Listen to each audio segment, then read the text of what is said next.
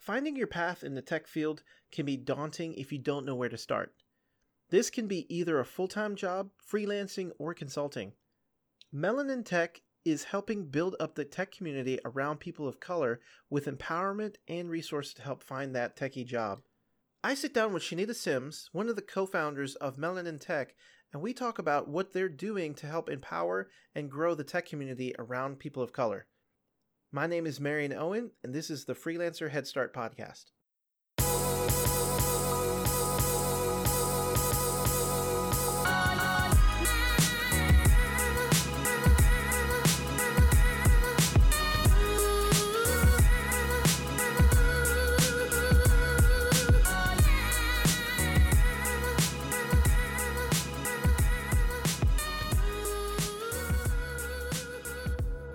All right, welcome to another episode of the Freelancer Head Start podcast. And I'm sitting here with Chanita Simms, and we're going to be talking about starting in the tech field. And uh, just a little bit of background I met Chanita at a meetup downtown, talking specifically about honestly techies with a little bit of melanin in their skin. So, you know, techies of color. So it was really awesome to listen to her and her, uh, her basically what she's trying to do and what she's trying to build in Atlanta.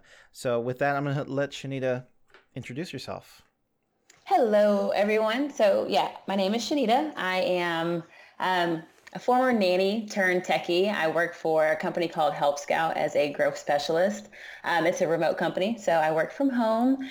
And yeah, I'm the founder of Melanin.tech. So we are here to try to shake up the industry and give it some much needed diversity and to help everyone have a seat at the table.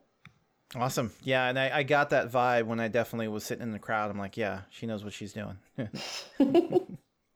but yeah, I really wanted to get with you and talk about, you know, how to start in the tech field, um, especially for people who think or have this perception that they're at a disadvantage when joining a tech field. And I, I get that sense from people who are um, ethnic backgrounds and uh, women um, mm-hmm. I, I, honestly, personally, going from from my own path, I feel that I had that almost imposter syndrome of I'm not good enough. I'm not exposed to tech as much as like my my uh, my colleagues are. Um, and I felt that once I got into the field, that was completely opposite. I was being being viewed as like the expert in the room because I I took that small effort of you know speaking up, for example, or learning the small small one page detail about this specific tech or anything like that. Is that something you see, or is that am I completely off of off base? No, for sure. It's something that I see all the time and something that I went through myself.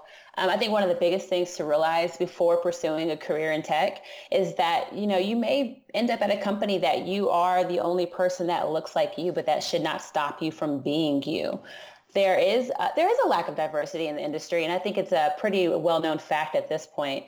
Um, but with that being a well-known fact, a lot of people are trying to change it. So it's not like we are just fighting alone here. We do have plenty of allies who want us in their companies just as bad as we want to be there. It's time for us to kind of step up and and also step out and make sure that we are being noticed.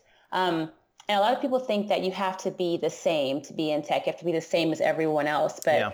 I highly encourage you to be different. Let your differences show. Highlight those differences. Be bold and be yourself because that's how you know that you will find the right fit for you because you do not want to go anywhere that's not the right fit. You'll just end up being miserable and starting back at square one. And then for anyone who's not traditionally in tech, um, take some time to invest in learning something new. And also remember, you don't have to have a computer science degree, or sometimes you don't even have to have a degree at all to embark in uh, in a job in, in the tech industry. And you don't have to always be a developer. There are so many different jobs.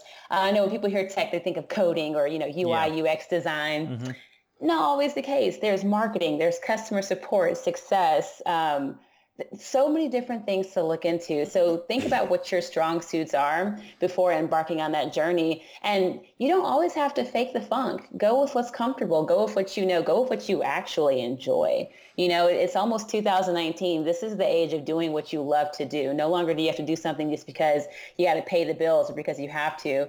Really try to love what you're doing and then try to get some experience. You know, places like volunteermatch.org or um, catchfire.org or even uh, fiverr.com are really good yeah. for small projects. Have you heard of those too? Yes, yeah. I, I've checked out Fiverr a couple times. I almost hired a few people from Fiverr. Uh, personally, I don't. I didn't find anything that was compelling enough for me to join Fiverr as a professional. I found other avenues that that were able to to get a little bit better income. But yeah, I'm aware of Fiverr. Yeah. Yeah, I think those um, those three platforms are much better if you're just getting started because they have smaller jobs and things where you can put your skills to practice. Um, so things like, you know, if you are freelancing, maybe Upwork.com is a lot better as yeah. far as uh, what, what you'll be getting paid and also the length of your project and um, to get recommendations from there too. But, but basically you have to start somewhere. So you don't always have to jump right into trying to interview for these large companies. Maybe it's time to just start in a couple of projects to get that stuff on your resume. And once you get the experience, start flexing. You know, beef up yes. that LinkedIn profile. Um, if you can, maybe even build a website showcasing your skills. And when I say build a website, you don't actually have to build it. You can use, you know, Weebly or Wix.com and just drag and drop that bad boy all together. Yep. No one really know the difference anyway. But really show people what you got. Like let, let us see what you have. Let us see what you've been learning. And when I say flex, I mean flex. Yeah. this is, you know, this is definitely an industry where you can like, it doesn't pay to be humble. If you know something, you can speak up and say that you know it. Yeah, I do. I do notice that a lot of times we kind of hold back on on being the, I guess the the person who's noticed in the room as far as um, tech. I think so. From personal experience, I noticed that some of my colleagues who are some of the smartest people I know in the tech industry. A lot of times they're introverted enough to where like I don't want people to to know I do this great stuff, and I'm like, no, that's that's how you advance. That's how you get better. That's how you yeah. become the person, the go-to person. And I I also also feel that people think that you have to go from zero to 100 in order for, to label yourself as an expert. Mm-mm. Going from zero to one on a scale of 100 is you're an expert. There's tons of people who don't even start you're still an expert at one. You're still an expert at 10. You're still an expert at 100. There's so many different variants in, in what expertise there's, uh, you know, hap- happens. Like for me, I consider myself a senior expert in my, you know, niche in, in web development, but I know people still who are way better than me that I'm like, holy crap, I didn't even know that was another level. And obviously, if I look behind me, I'm like, yeah, there are people coming up behind me. So when you say, you know, don't be afraid to start, starting could literally just mean going online and learning what in the world are people doing in tech. And I love mm-hmm. how you're saying, you know, go on Upwork, go on Fiverr, jump into projects. Could be something at like five bucks an hour, or it could be something that's 100% free where you're volunteering at maybe your church, at a community center, at meetup.com or something to kind of get involved because technology evolves so much that you can start with one sector and completely change to a completely different sector within a year, within five years, or whatever. That's literally what happened to me. I um I started it in the help desk, uh, answering calls, helping people with email problems. Oh, have you tried restarting your computer? That's kind of the level I started, and then all of a sudden, within a year, because I was able to, you know, have that repetitive of almost knee jerk reaction of, oh, I know how to fix this. I know how to fix this. I got to the point where I was asking my managers, can you put me on the harder calls? Can you put me on where I'm talking to second level? To where I basically got involved almost for free because I didn't expect to. You know, I didn't really push for a raise. I didn't push for a promotion. I just wanted to know what in the world are we doing once we leave this help desk. You know, and that's mm-hmm. that's when I started to realize, well, I really like doing web development. And I kind of kept going down that road. And then once I got into web development, I said, well, I really like this Microsoft product that they're doing with web development. So it's almost at every single junction, there was something I poked my toe in and said, "Let me let me test the waters and see if I like this." And then I jumped a lot deeper instead of saying I have to go from 0 to 100 in order to jump into tech. And like you said, there's so many different avenues of tech that it's we, we're going to spend almost the entire day talking about every single thing you can do in tech. Right. and that that's so true. Like there's nothing wrong with testing things out. I too started in the customer support realm of um, of tech and I realized very quickly that that wasn't necessarily the thing that I wanted to do. And from there, I started to learn. I started to ask questions. I asked if, you know, people would like to mentor me or if we can do, if you could teach me one morning and I'll buy you lunch that same yes. day type of thing. and that and that's totally cool to do. And a lot of people uh, frown upon entering tech in like a what they call an entry level position. But in my opinion there is no entry level position in tech. Every single career in tech or every single department in a tech company is valuable and it's important yes. and it's a part of the puzzle.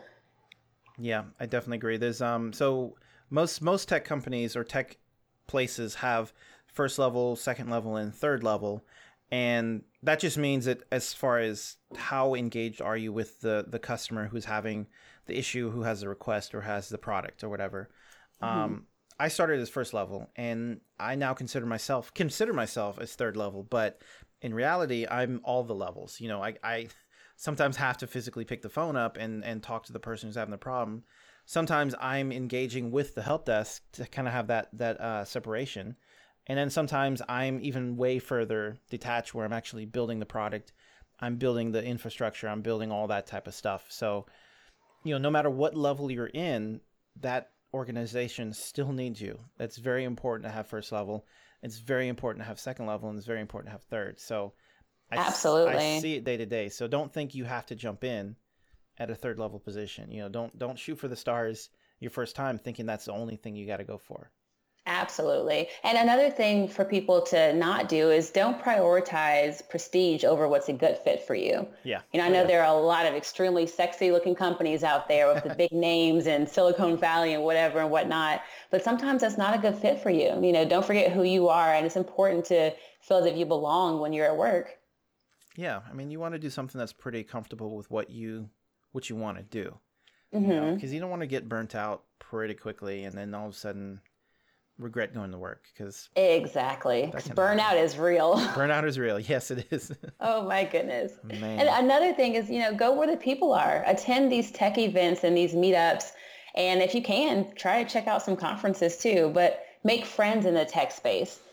And you know not necessarily just because you need something from them whether you want a recommendation or you want them to try and get you in on a job but because it, this can be sometimes a lonely road when you are jumping from one career path to the next. And it's cool to have that person who has your back, who has been there and done that. And they can give you hints and they can lead you the right way. But also it's nice just to have another friend in the same industry. Yeah. Oh yeah. I definitely agree with that. Cause, and, and sometimes it, it, it's, it's valuable to have somebody who's not even close to your industry meaning like for example i'm i'm a web developer but i have people who work in the you know the the writing space. So they're they're technical editors and they're writers.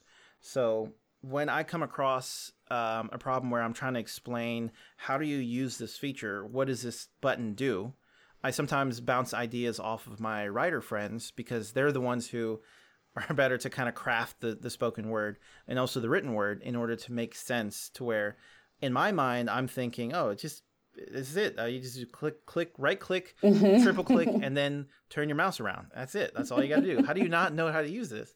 But then you know right. when you talk to somebody who's like non-techie, they kind of bring a different perspective on on. Very very on. true. So true. And on to even to um, say upon that, like definitely work on building relationships. I think that's one of the biggest things that we are trying to focus on with Melanin Tech is, you know, not just networking, going out and shaking hands and exchanging business cards and LinkedIn's, but really build a relationship, get to know someone else because like like you just said, there's so much help, there's so much knowledge that can be shared amongst all of us. And once you build those relationships, it's easier to share that. Oh, I definitely agree with that. So, do you have any tips on like where to find jobs? Because I know Melanin Tech, to my understanding, you guys are trying to also help build a network to where finding and placing techies in a position that they're looking for would be a little bit easier. Yes, that's exactly what we're trying to do. And we don't have any um, special potion or formula that we're going in like secret places. We're checking the same places everyone else is. We're checking Indeed. Uh, we're checking things like ZipRecruiter. Uh, we're actually checking like Atlanta Tech Village as far as when it comes to the Atlanta area. The thing that we are doing that digs a little bit deeper is instead of just sending those job listings to our members, we're doing screenings. So we are oh, contacting nice. HR, we are contacting people ops, and like, and it, it's it seems a little um, much at times to some people, but we want to know like what your D&I, your diversity and inclusion initiatives really are before we're passing yeah. these jobs along. Yeah, I, th- I think it's important to kind of not just put your name in the ring and say, okay, I'm gonna or your name in a hat and just say I, I want that job regardless of whatever's going to happen because you know once you're in the company you might realize too late that yeah this isn't what this isn't what i thought so mm-hmm. i love the fact that melanin tech is trying to help screen a lot of that stuff before you get in you know into bed with a company that isn't going to be a good fit because you know sometimes finding a job is is a pain in the ass. You know, it's it's yeah. it takes effort, it takes time, it takes commitment. It's not just a quick.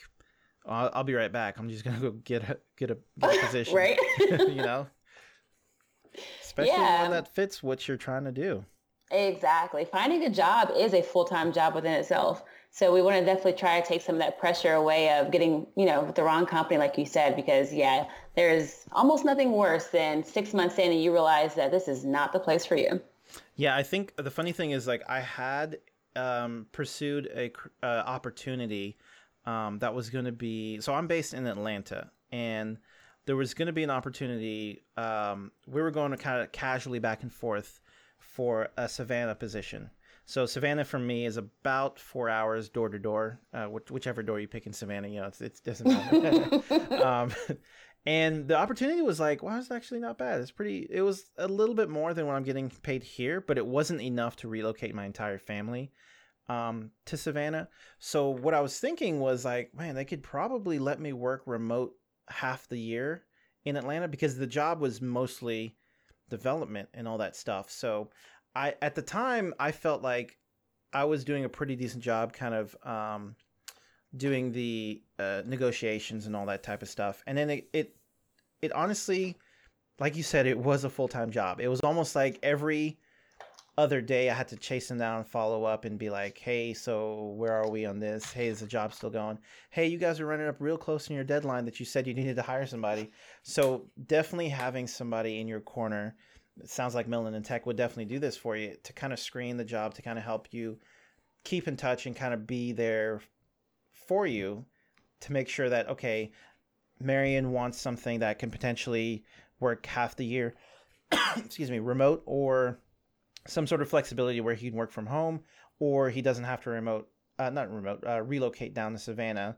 You know, that could be something that Melanie could maybe um, talk to negotiations with on my behalf. Absolutely.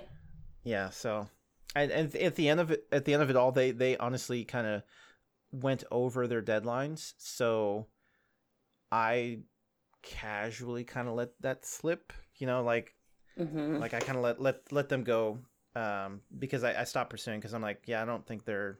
I think they were kicking tires. Honestly, I, I got to the point where I'm like, eh, I have other things I can try to pursue, but oh well. Yeah. And that's also a really cool testament to like knowing your own worth too. Like don't let these companies string you along for six months of an interview process or anything like that. Like, you know, it's okay to, to really be firm and say, you know, I'm looking to start with at this certain day. If you're hiring, please, you know, continue to move forward.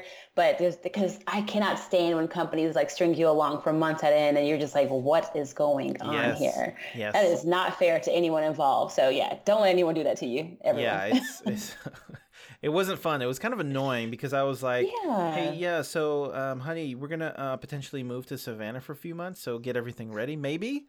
And then I, I, it was kind of like as we're getting closer and closer to when they told me they were gonna make a decision, it it never actually came true. So it was almost like we paused most of our plans because this potentially could change a lot of our plans.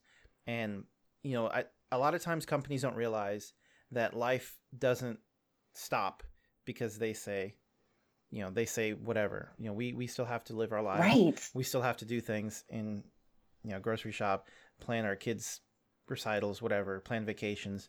You know that doesn't just pause because i'm interviewing with you. Right. And yeah so all the hiring companies out there listening to this please keep that in mind. Yeah. That would be amazing if they all of a sudden stopped doing that crap but yeah so um so some of the challenges i personally see starting in the tech field, I think you guys definitely can help out with Melanin Tech, um, sourcing the jobs, helping us kind of match with companies that we're looking for. And I love how you added you're trying to find companies that value diversity because I I noticed that we can easily fall into that trap of we're just going to hire people just like us, and that could be on a um, racial side. That could be on a, a, a how we think side. That could be on a um, regional side in the U.S. It could be tons of different stuff, but a lot of times that I want to see that diversity in the company all across the board. The reason why is, you know, my colleague who might potentially live in San Francisco, they're looking at this project completely different than somebody who is all in Atlanta, not thinking out, okay, what happens if there are West Coast counterparts who love health and, you know, avocado soap and all this type of stuff, you know? How are they going to look at this project versus somebody who's, you know, down south, t- like to take it slow and sit in the porch and drink sweet tea, you know? Mm-hmm. You know, I, I like to have the diversity across the board like that. Um, and I'm I'm gonna guess that Melanin Tech also kind of helps to bring that uh, screeners for whatever they're um, trying to present to the clients. Yeah, for sure. Uh, another thing that we do beyond our membership side of things is we still offer consulting. So Melanin Tech started just off of diversity and inclusion consulting. We noticed that there was just a need for companies to understand um, the importance of diversity. And like you said, like it really is important from a growth standpoint, from an innovation standpoint. It really is um, the turning point of whether your company will succeed or fail these days. And I think a lot of people are starting to slowly but surely understand that. so we're just, we're just trying to push things along a, a lot quicker. Um, I know there are a lot of challenges when it comes to being a minority in tech period and it gets rather lonely at times. You do feel like you are the only one. Yeah. I know we've we've all gone through that, unfortunately. Um, and then you also feel like you have to work twice as hard and be twice as good as everyone else. And that puts so much pressure on you. Yeah. Yes, I, I, I could see that for sure. Like if you make a mistake, it, it's almost amplified much more because, you know, you're a semi minority or you are a minority mm-hmm. and you mm-hmm. feel that that's kind of, it's a, pre- it, it, it affects you personally because you feel like, man, they're going to look at me differently because I yeah. made the same mistake as my non-diverse colleague exactly and it, it, puts a lot on you as far as from a, a mental standpoint um, and that's one thing that we i think a lot of us and honestly in every industry we have to really remember is to take care of ourselves take care of ourselves mentally physically emotionally you know work is work and yes unfortunately these days you need money to survive but you also have to realize that you need yourself you need your well-being you need your you know peace of mind to really make it through these days and having those challenges of being a minority in tech, it, it, it does weigh a lot on you. But uh, we want to create that group for people to be able to go to to kind of alleviate some of that stress. So they always know that, you know, they do have a community that backs them up. They have a place where they can be 100% themselves. You know, there's no more code switching when you come to meetups. You don't yeah. have to worry about any of that because that, yeah. that's a real thing too. Yeah, I agree. I mean, it was very, very casual when we um we met up, and it was it was pretty cool. I met a couple of people um I, I don't know if they want me to to shout out their names, but uh, one guy worked for uh, NPR, and I was like, "What NPR? No way! I love you guys. I listen to you all the freaking time." and he wasn't he wasn't like you know uh, um, on on the uh, on the website. He was not a developer. He was more or less like making sure um, the network was running fine. You know, everybody had emails coming through and all that type of stuff. So we were able to kind of talk some some tech shop, uh, but at the end of the day, I, I was kind of drooling over his experience with NPR. And so, do you know this show? how is it in real life? You know, right?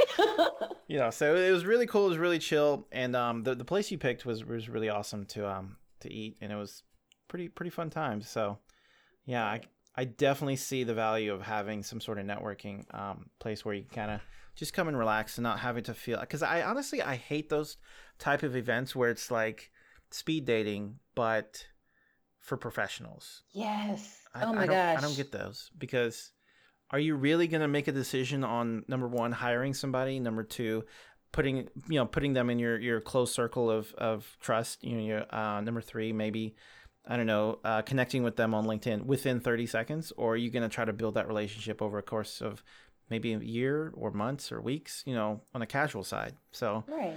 I'm the long term guy. I don't really like the meet tonight and then we make a decision. Same. I am so much with you on that. I actually despise that. Um, and a lot of my friends think it's funny that I'm starting a com- community like this because they all know I don't attend a lot of networking events for that simple fact of like, I, am not a big fan of people stepping to me and saying, "Hey, what do you do?" It's like, well, well, what about my day? You know, do you want to know my name first, or yeah. you know, can we start small? yeah, I think I think for us, we just knee jerk reaction. That's the only opener we have. Hey, what mm-hmm. do you do? Yeah, and that's true. That's and, true. And I, I'm guilty about doing that too. It's it's very hard to kind of. I don't know. I think as a techie, I'm the type that like, uh, I gotta go out and talk to people, man. uh, why don't they just just send me an email or something? You know, we can just have a chat, chat room. it's funny because I've I've grown to be that way too. I used to be like a huge extrovert, and now working remotely at home, like I'll leave the house some days and like, oh gosh, there there are humans around. Yeah. Like what's what's happening? And that's why you know at the last event I, I brought some games and try to you know, mix it up with the bar and things like that. That way you always have like an icebreaker. So you don't have to jump into a serious conversation. You can just bust out a card, you know, Uno. Yeah, yeah Uno. Go yeah. from there. Funny thing is we were playing Uno and just having a casual convo during Uno. So it was great. It was great. so what are the um some of the challenges? You mentioned you work from home. So what are some of the challenges you find in your I don't I don't want to admit that or not admit assume that there's challenges with your career, but working from home. Um but do you have any? Oh yeah, I still have a lot of challenges. I still face some of the challenges that I um, that I had in the very beginning. I I'm with um, my second tech company now, and I've been with them for a little bit over a year. And that entire first year was imposter syndrome times one million. Yeah. No matter how good I got at my job, even when I switched over um, to a different type of position, and um, it was almost like uh, the position was almost like it was made for me. It was like the perfect thing for me and like my strong suit. I was still so shook. I just thought like, there's no way I belong here. I'm not smart enough for this job. These people are way cooler than I am. So that was tough. Yeah, it's always easy to fall back on that imposter syndrome because I think we feel that even even though, like you said, this job, this position, this whatever, it's like I wrote it for me to be me for my own position. And then even though you got it, you're just like, I don't know, maybe they'll find out. One day, I'm just waiting. Yeah, you know, look over your shoulder. Those are my exact words for so long. One day they'll find out. yeah. And it just became, you know, as of recent, uh, I've been working with one of my mentors that also work at the same company. She's my direct coach for this position. And she's just kind of uh, been helping me realize that like, you know, I am really good at my job. And if I wasn't, I wouldn't be there. And honestly, if I'm not there, that's okay too. Another thing that I had to really drop and get rid of was the fear of being fired. It would consume me um, almost every single day, just as much as the imposter syndrome. And that's one thing I don't want people to be afraid of. Like I know that our livelihood is at stake, especially when you have a family. Like, you know, you need to have some type of income to provide for everyone but don't be afraid of being fired to the point where you allow it to affect your work and you're always thinking that you're not good enough or that you didn't do a good job because um, that's something I went through too. And let me tell you, it, it just creates a bigger opportunity for burnout. And yes, that's not fun at all. Um, something I, I went through um, really bad in my last company was code switching. I thought I had to be like a bro in order to be accepted. So I would kind of like change up my, I, I would just change myself. I would come to work still, you know, looking as the black woman that I am, but I noticed that I would say things that I would never say. I think I said dude like a billion times and I don't say that. Um, so yeah, code switching, it got me. It got me to the point of where my friends st- stopped recognizing who I was and we would hang out and they would call me out on it like, why are you talking like that? So yeah, it nice. got yeah yeah got really bad. But you know, and then also being a woman, um, it does get a, a little scary at times because you you do feel, you know, unfortunately, like you know, I I still get interrupted during meetings at times, and um, I do feel as if sometimes a certain people may look down upon me because I, I am a woman. I'm a black woman at that. And I am a college dropout on top of all of that. How so, dare you? right? so there are a couple of things, but I will say, you know, of all those challenges, one thing that I have challenged myself to do was to combat them. And not saying I'm 100% over everything, but at this current moment right now, I can say that, you know, I don't have that imposter syndrome. I'm not afraid of getting fired. I come to work exactly as I'm talking to you now and it's fun. And I say things like lit or dope or I yeah. curse, you know, I don't have to switch it up anymore. So I'm just learning to be myself and I like it. I know. Honestly, I notice that if I'm by my, not by my, if I'm being myself with my clients or customers or whoever, we both enjoy what's going on. We we mm. both enjoy the dialect, we both enjoy the communication. We both enjoy even though that client is having a crappy day, everything is burning around them. If I come to them as, you know, they can most people can sense you're putting on a facade. Most people can sense you're faking it hard harder than normal. Meaning that like, you know, if Chanita came to me and was like, I, "Who the hell is this person?" because it's not who I met at that meetup. You know, I could tell mm-hmm. pretty much from the beginning. Um, and most clients and people will know that when you talk to them. And I feel that they will be also trying to mimic or match your your tone or your cadence, a- aka both of you are faking it to each other. Um, so I noticed that if people are very comfortable with me and very comfortable with, oh, this is how Marion really is. He he can cuss, he can make fun of you, he can make fun of himself or whatever. I'm much more comfortable that the world is burning around me. He's here to help me. I can de-stress and let him take care of it and let him do his job instead right. of, you know, me coming up to you and then all of a sudden you don't have that trust. You don't have I don't think he's going to do it. I don't think he knows what he's doing right now. yeah. Let me is his manager here? Can I talk to his manager? I don't think, you know, you know. So so having that personality where I try not to to bullshit around my clients or customers as much as I can. I mean, there's still some level of sensitivity that I will go into. I'm not going to come up to you and be like, "Oh my god, you've got the ugliest baby I've ever seen." you know, I'm not going to tell you that right off the bat. Right. I'm going to test the waters out. Be like, you know, I've seen other attractive children that you know have other people have had. um, so what is going on with yours? You know, you know?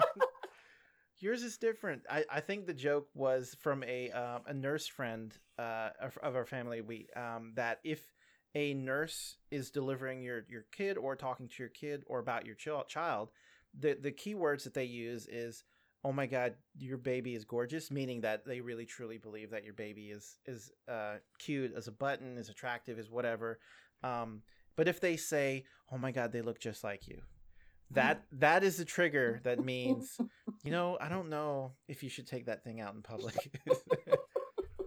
On a side note on a side note sorry to deviate too much but i went bowling a long long time ago with a couple of friends of mine and we were all in college and we were all just cutting up and hanging out and all that stuff and you could hear a pin drop when we just noticed that there was a baby in the next in the next lane that has got to be oh my god that baby was not attractive. It was so mean for Aww. us but it was so mean for us but then we saw the parents were like oh.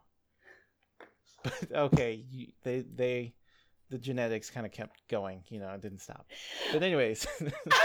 Oh my it's god. mean to say that but i'm like okay wow that was that was the only time i've not i've seen an uh, uh, a not cute baby. I feel so bad for laughing at this right now. but it's true though. But anyways um but yeah, so if I'm very, you know, genuine and, and, approachable to my clients, I notice that I get that back. I notice that they are very casual, they're very, you know, relaxed and they're not as stress intense and therefore we can kind of build that relationship. And a lot of my long-term clients, we almost have that type of just text me and I'll email you back kind of the formality if you want the formality. Um, and I think it works for me. And I think the same thing when it comes to uh, interviewing, I, I now obviously I don't come through with like cursing and you know I'm professional but casual professional. I guess. Yeah. What is that? I don't know if that's a casual professional. Is that a? I know there's business business casual, but I don't know if there's casual professional. Um, you should make it a thing because that's definitely a thing. I will trademark that. That might be. There you go. Yeah. So I come through with the, the, the casual pro- professional professionalism, um, but I'm also kind of respectful with. I, I try to match the tone or the cadence of whoever I'm interviewing with. Um, because sometimes you might have, for example, a drill sergeant who's like, no BS, they wanted to get to the point and get the job done. then of course I come to them with a almost the same thing, but I try to lighten it up a bit to where it's not, you know, it's not as rigid as stiff. You know, they have some room to kind of accept change or accept uh, diversity in whatever project product that they want.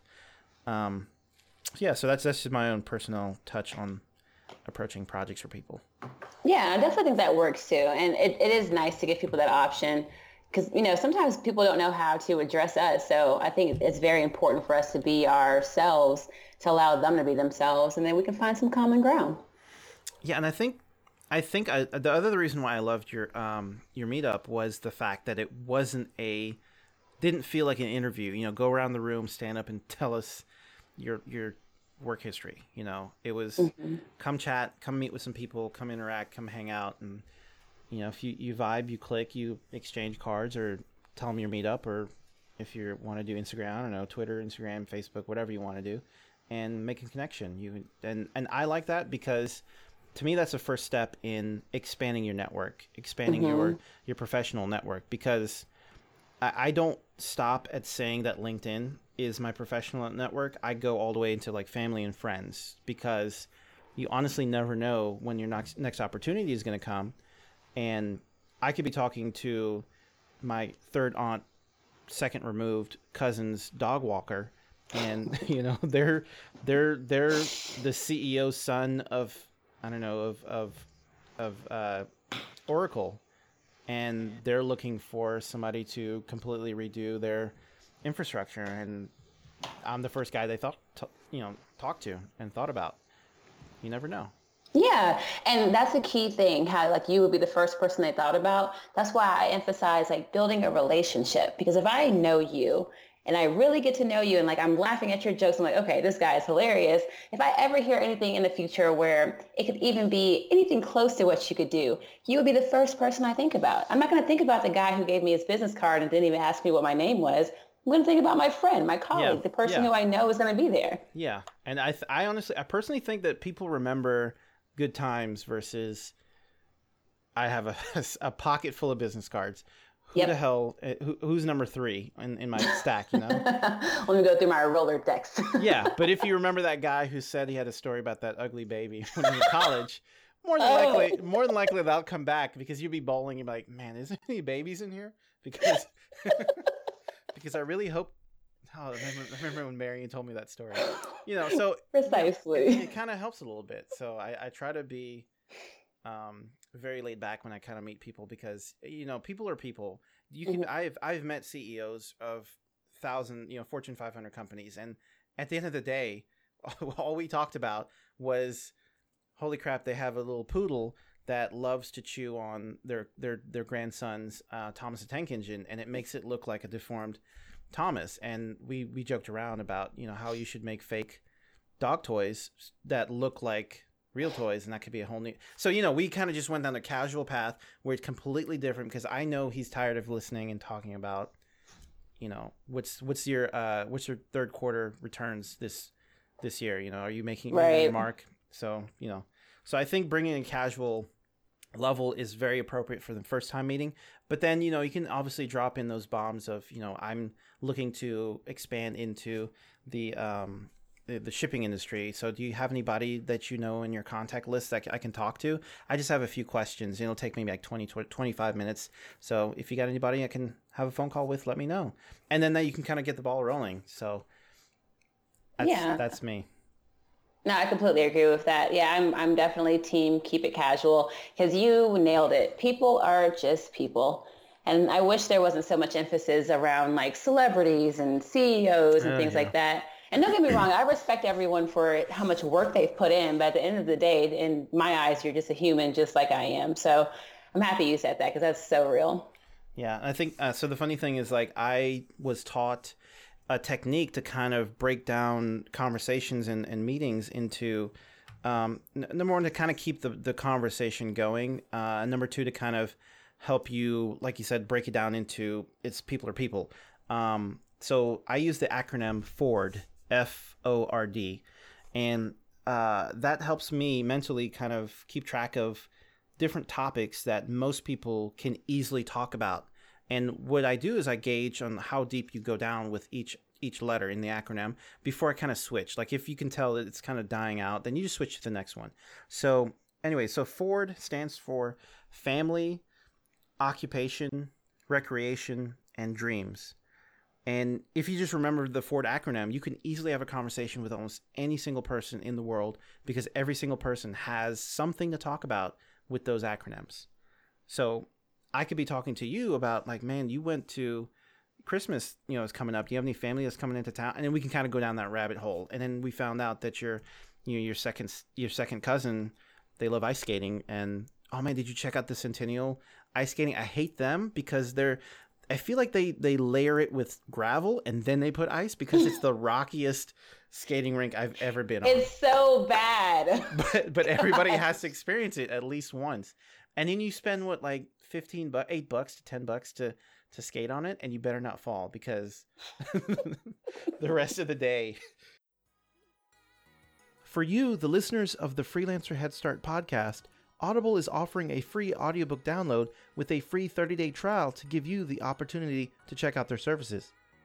To download your free audiobook today go to audibletrial.com slash freelancer head again that's audibletrial.com slash freelancer head start for your free audiobook. Man, you're having to, to hobble with grandma out, out of the skating rink to look for hot coffee, you know. So that's you know. so true. so you can have a conversation with that, and you can kind of go down the the, uh, the pipeline with that. And then if if you feel like they're eh, they don't want to feel like talking about their second cousin, let's check talk about occupation. You know, we could talk about where did you first start? What is the worst job you've ever had, or what is your favorite job that you ever had? you know, say you never had this job now, and and you can kind of keep going with that with down down that route. So my almost go to for the occupation is I worked at Toys R Us, and because I was the only guy working my shifts, I was also the biggest guy working my shifts. I was in charge of bringing up the heaviest things, even though I had no business bringing up those heavy ass, you know, power wheels and and um, those uh, swing sets and all those things, those Barbie dream houses. I'm like, it's nine o'clock at night. Why are you buying this? Little Timmy does not need a swing set at midnight. Go home. so I was the only one because nobody else can can physically lift the things, and so they made me um, do the heavy lifting off of the shelves for the power wheels. Yes, the, the the ladies would help me kind of take it out to the car, and once you got there, yeah, that was fine. But then I was physically had to bring it down from the four foot tall, you know, type of scaffolding. That was probably the worst I've ever had. But then again, the favorite part of that was I was also Jeffrey the giraffe. So that is awesome. The giraffe suit. Uh, when I saw that we had a giraffe suit, I begged my manager, like, please let me be the giraffe. because that again, so cool. because again, I was the biggest guy there. I was easily filling out the suit and making it a little bit taller because it was it was like baggy on the girls because the legs had to be like a certain length and, and the head and torso had to be a certain length. So, anyways, um, the giraffe suit was actually pretty simple. It's just like a hula hoop for your waist, and then they drape the um the, the fabric over it and you're wearing like a harness and then all of a sudden you get the headpiece um, the secret is they don't. So Toys R Us doesn't exist anymore, but back in the day, the secret was is the spots that was right there at eye level. That was your window hole, but all the kids looked up two feet, two to three feet higher at you know the fake face, right? So you had to bend down a bit. The problem was it was it was it was like completely like you had tons of blind spots everywhere, and kids love to come and hug you out of the blue. so you're wearing clown shoes trying to walk around and accidentally kicking and stepping on kids. and sometimes you'd scare them and and you couldn't talk. So I couldn't say I'm sorry. Oh my god, you okay? So I you had to have a handler who's walking with you and they would have to kind of say sorry for you and man it was it was the it was the funnest it was the funnest part of my career you know growing up um, in college and all that type of stuff. And the experiences and all that stuff was amazing and awesome, and I would do it again still. Um, you could only be in the suit for like maybe 45 minutes an hour before it got really hot in that suit. But yeah, so that's an, exp- an example of what I could talk about for the occupation because then somebody can be like, no freaking way. I know a guy who was who was the freaking you know Chuck E. Cheese mascot. you guys should have met, you know. And then we kind of ro- get the ball rolling. It doesn't matter who you are, having Ford in your in your back pocket, family, occupation, recreation, and dreams, and you can obviously keep going down the list of whatever until the conversation you know dies. And well, it's nice talking to you. I'm gonna go um, check out what who else is here, but yeah, we're gonna we're gonna high five on the way out because I freaking love Toys R Us. You know. I love this. I just wrote this down actually, so I'm gonna try this forward thing as soon as I can and see how far I can get with it. I feel like I just got the inside scoop about Toys R Us right now. Though, can, like we can change this up to screw Melanin Tech. We can do Toys R Us for the rest. Of the- we can talk about the like, secrets what? of the Toys R Us. Did you know every Toys R Us pretty much has like a secret stock room in the back where almost every single toy is pre-built. So we have to test out the bikes, the power wheels, and all that stuff. So if you work the night crew, uh, you had fun because you were able to literally toys everywhere and play with them to make oh sure. Oh my gosh, that is incredible. Yeah, I missed out. What in the world? I totally missed out. It was so much fun, man. Mm. Good times. Good times. I'm so jealous right now. like, why did I work at Foot Locker when I could have been at Toys R Us? Oh, Clearly, that should have been my calling. It was it was fun times. It was good times. I, I definitely learned a lot. I learned a lot about how to deal with people who are very difficult. Um, I think everybody who works or who wants to work in IT should at least work in retail, at least one summer or one sales cycle.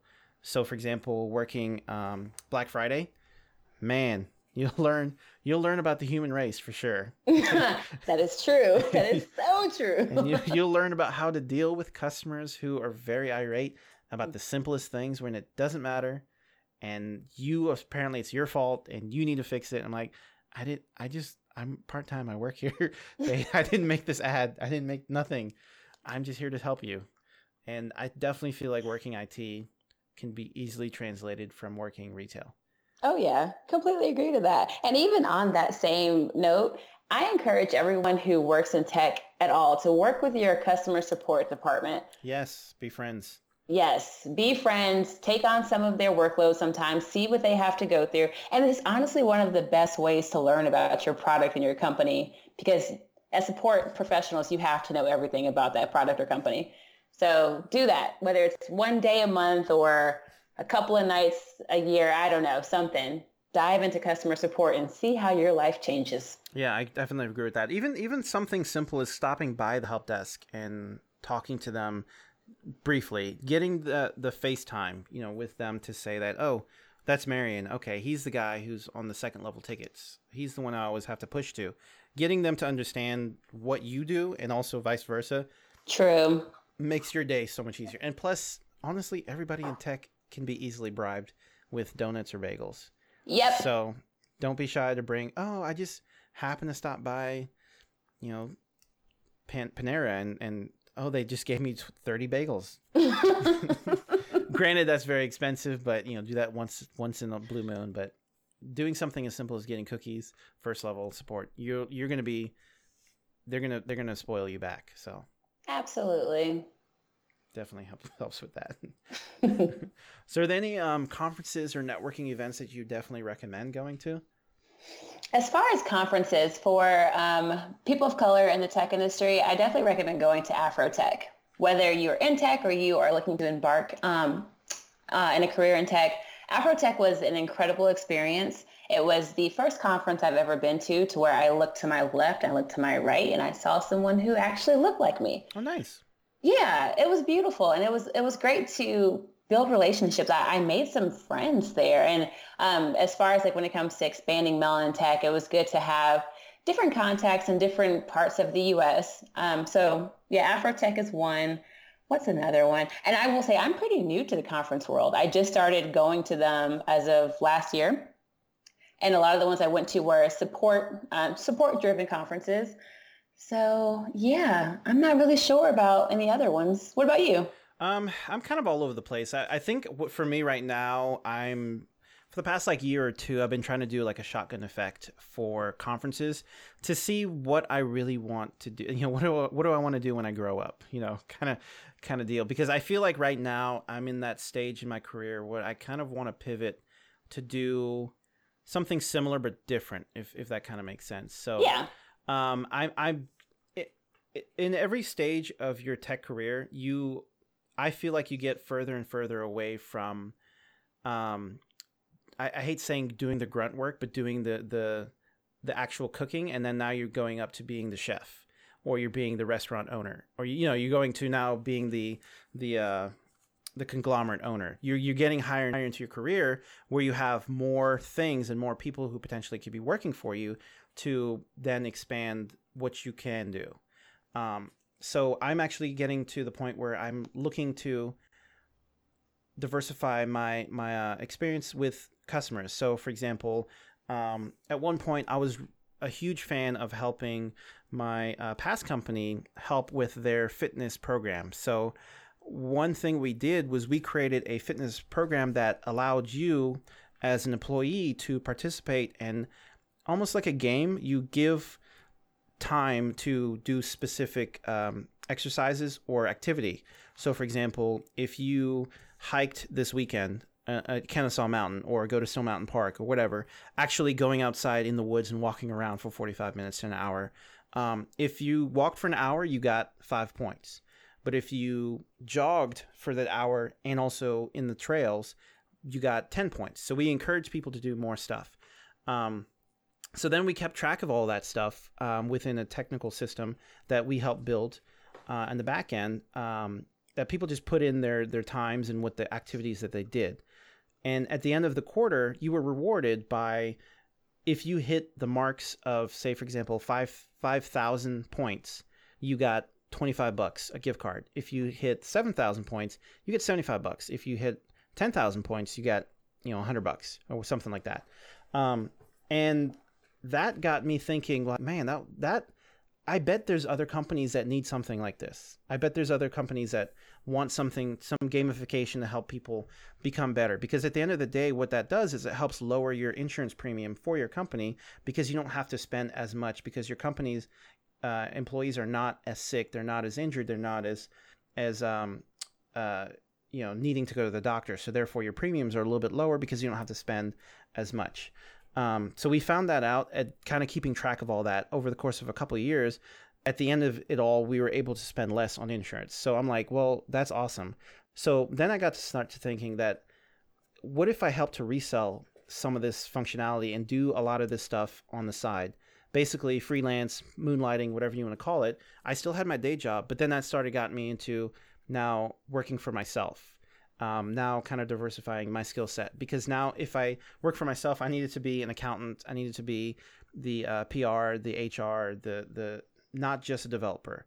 So some of the conferences I'm looking for is number one, finding customers. Uh, number two, helping me to understand how to run a, a, a business by myself. Uh, number three, uh, partnering up with other uh, companies maybe in the same industry. So it's not just going to a tech company or a tech conference. It's more or less, I guess, the soft skills. I guess that's the category I would call it. The soft skills, maybe. Um, you know, meeting customers, meeting clients, closing sales, um, how to do how to be finance as a freelancer, um, meeting other professionals who could maybe you can partner up with or learn from you know different type of things. So i'm not just going to that developer conference where they teach me here's how do you make a website but slightly different. You know i want to go to for example melanin.tech to see hey are there any other tech professionals who are working for themselves? How do they do it? How do they do it in atlanta? Because then we can might we might be able to collaborate to you know work something out to where i'm 10% of their uh, employees and they're 10% of mine and we just throw each other uh, work. Or she could be she could be a mentor to me and she tells me every single thing i need to do. Right you know, that's so, awesome. So that's kind of where i'm going as far as the conferences. So one of the conferences i did find that i really like that has some of the uh, diversity where it's mostly tech as well is um, uh, code camp and Code Camp is in Atlanta. Specifically, it's in Marietta, and they usually come around I would say uh, between April and June, and I think it's those those months because specifically they're trying to find the venue and the, the um, you know the the people and the time and all that stuff. Um, but I find that Code Camp is a good 100 level all the way up to 400 level um, span of technical knowledge and also working within the tech field. So it's not like here's how you build a website. It's more or less how do you think about designing a infrastructure for these different moving parts? Like how do you pick the tools that you need to use to get the job done um, per se? So that's the one. That's the most recent one that stuck stuck out in my head. Nice. I'm definitely going to check out that one. Code Camp, right? Yeah, Code Camp. Sweet. And then obviously you can just tech, check out Meetup. Tons of meetups out there that have um, a quick, you know, 45 minutes, an hour long meeting where you can kind of definitely go and, and open your mind about what can you do for your career? How can you meet other people? How can you find um, jobs? How can you better your skills as far as um, you know your tech skills. Sometimes it helps to go to a specific meetup to realize, holy crap, this is not even close to what I want to do. Um, yeah. because you don't want to go down that route. So, like for example, I went to a meetup that was like a social, social science slash um, social technology meetup, to where they tried to pull a lot of data from government institutes to make the world a better place. Meaning that one of the one of the things that they were doing was um, they pulled they, they partnered up with somebody in um, not somebody another meetup in San Francisco that helped um, police departments and fire departments locate the fire hydrants that have not been serviced within an X amount of time. So the the rules are I think it's law actually I don't think it's a rule but it's a law that fire departments have to check fire hydrants every you know X amount of time and there's not really an easy way or the easy database to kind of keep track of all that stuff. They kind of have to just keep it going, and then sometimes they might miss something um, that they should have gotten, and there's not really an alert to say, hey, the the fire hydrant on 56th and 7th hasn't been checked, and it's three months over. We need to go check that out. That's priority. So instead of just them going down the list, they have a priority list of saying, based on the map and based on when you guys based on GPS when you guys actually went to this physical location uh, this is the next one in line because you know you're you're going to be out of compliance and that was that was not bad that was pretty cool but then it was like man they're sifting through a whole lot of data i really don't like sifting through data i hate working with data that's just disconnected like that that's not for me but what they were doing was really really cool and the other thing, actually, sorry, the other thing that they were doing too is they did a hybrid with that uh, same system with finding the hot fire hydrant, but they made it with parking. So now they did the opposite. They basically said you can park anywhere here because the fire hydrant is here. So they flipped it around. So that's kind of how they also did um, some civil service type of coding. Oh wow! Yeah, and that was really cool. But I was just like, man, I don't know. Right. I think when I started going to meetups too, I, I, definitely ran into quite a few that really weren't my cup of tea. But um, I'm just not getting back into the, the meetup world. I tried to do some like virtual meetups when I was living in South America, but that also didn't really work out well. So yeah, now that I'm back and I'm actually going to stay in Atlanta for quite some time, I'm definitely ready to try out a bunch of different ones and meet some great people. How are you going to sneak in oh, by the way, I lived in South America, and not expand upon that. So, what were you doing in South America?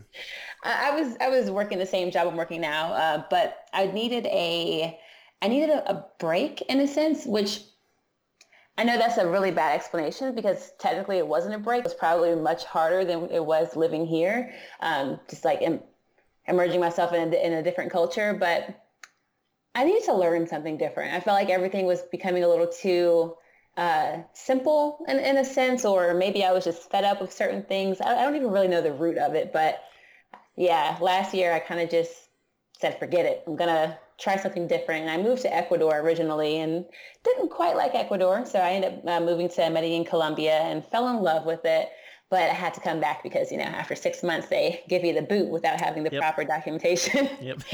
so I'm back, but um, I did come back with a new perspective and uh, ready to really take Melanin Tech um, to different heights to, to really see how many people I can truly help. So I'm dedicated to, to staying in Atlanta, staying in the States for a while to see what I can really do with it.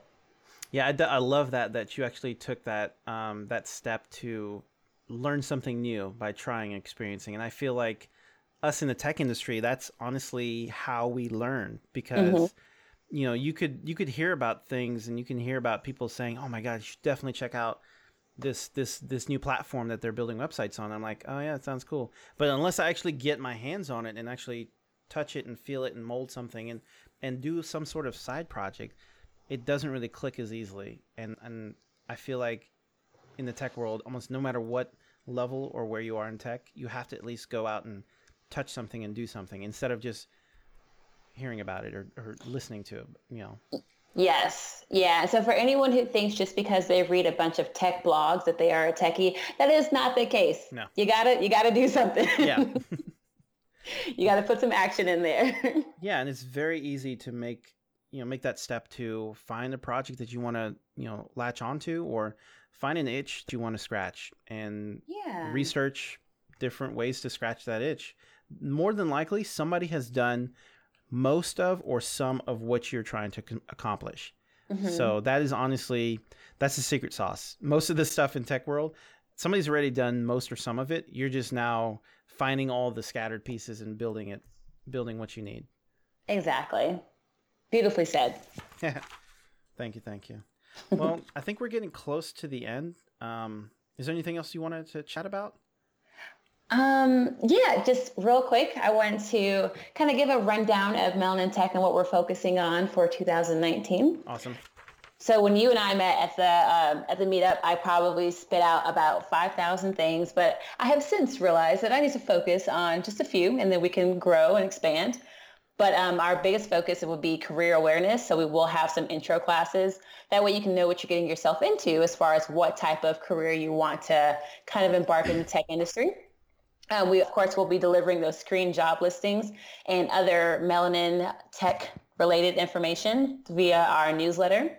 Um, and then we're just really focusing on building that strong community. So you got a taste of that at the first. Oh yeah, and again, thank you for coming to my very first meetup. Like I cannot say thank you enough for that. Awesome. Yeah, it was really awesome. I, I was impressed. It was especially for your first there. meetup. I was like, wow. I I could not tell it was your first meetup, by the way. Oh, that is good news because I was sweating and nervous like hell. But so we will do more meetups. We're actually going to um, host a couple of different workshops with a few um, coding schools. Like we will have a workshop in Q1 of next in quarter one of next year with Flatiron School. Uh, we're working with Team Treehouse to help develop a diversity program with them. Um, and we'll also do some virtual things. So if you're not in Atlanta right now, it's okay. We will have some virtual meetups too. And then we'll be showcasing our pride through apparel and merchandise. So you can always go to the website and purchase some swag. Yeah, awesome. Awesome. And that website is melanin.tech. Mm-hmm. That is correct. Awesome. Okay, well, um, I like to close out the interviews with a uh, basically something I call the quick pick. It's just a way to kind of give a shout out to anything or anyone or whatever you want to do about um, what you found or what you want to talk about. Um, so I'll start off. So my quick pick is we just came from Savannah. We uh, my family took a quick family vacation uh, this weekend, and in Savannah there is a awesome um, candy store called uh, Savannah Street Sweets, and now that I say it out loud, that name sounds kind of can go it can go a lot of ways, but Savannah Street Sweets. Um, I might be saying that wrong, but I don't know. I'm gonna go with it. I'm gonna go with Savannah Street Sweets. I like it. I like it. It's it's a candy store. it's not something else.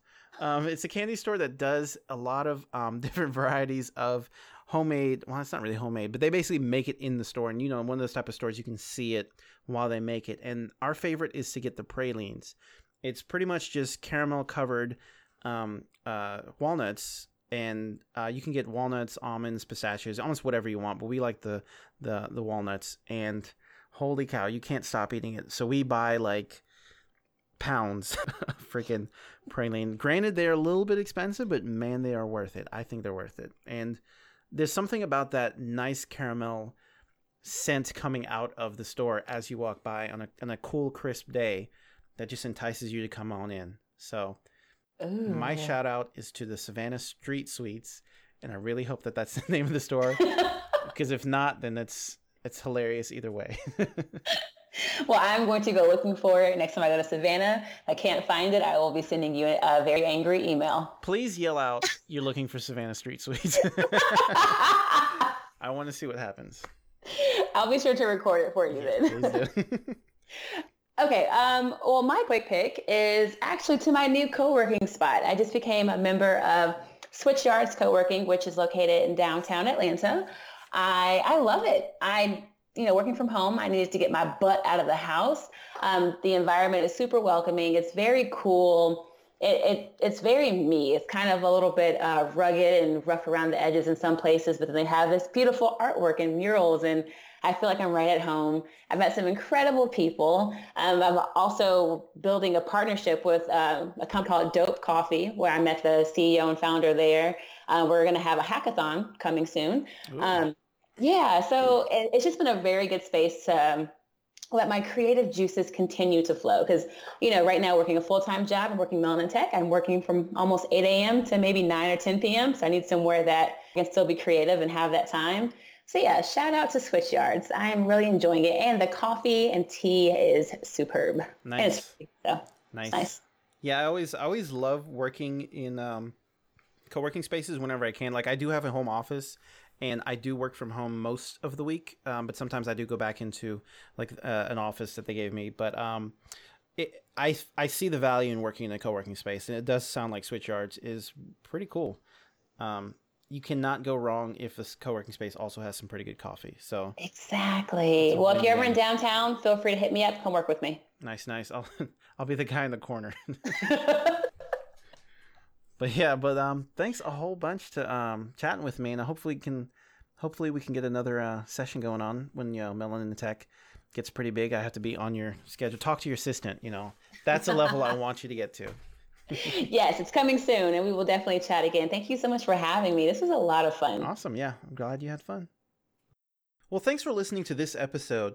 I honestly had a lot of fun talking to Chanita about the different aspects of being a person of color and being in tech also, where do we start off when we are fighting that imposter syndrome, kind of navigating our careers up the different ladders into our professions? And Chanita brought a lot of awesome pointers and tips as far as what we could do to help anchor ourselves as that expert in the room and not kind of falling back on our whatever makes us feel comfortable, making ourselves known, becoming that presence in the room, and taking charge of our careers. You can get some notes on how to find Chanita and contact her about melanin.tech on our website at freelancerheadstart.com. You can also head over to melanin.tech and connect with them directly from there. They have the website up and running, and you can join their newsletter. And as always, you can send questions to questions at freelancerheadstart.com. That's questions at freelancerheadstart.com. My name is Marion Owen, and this is the Freelancer Head Start Podcast.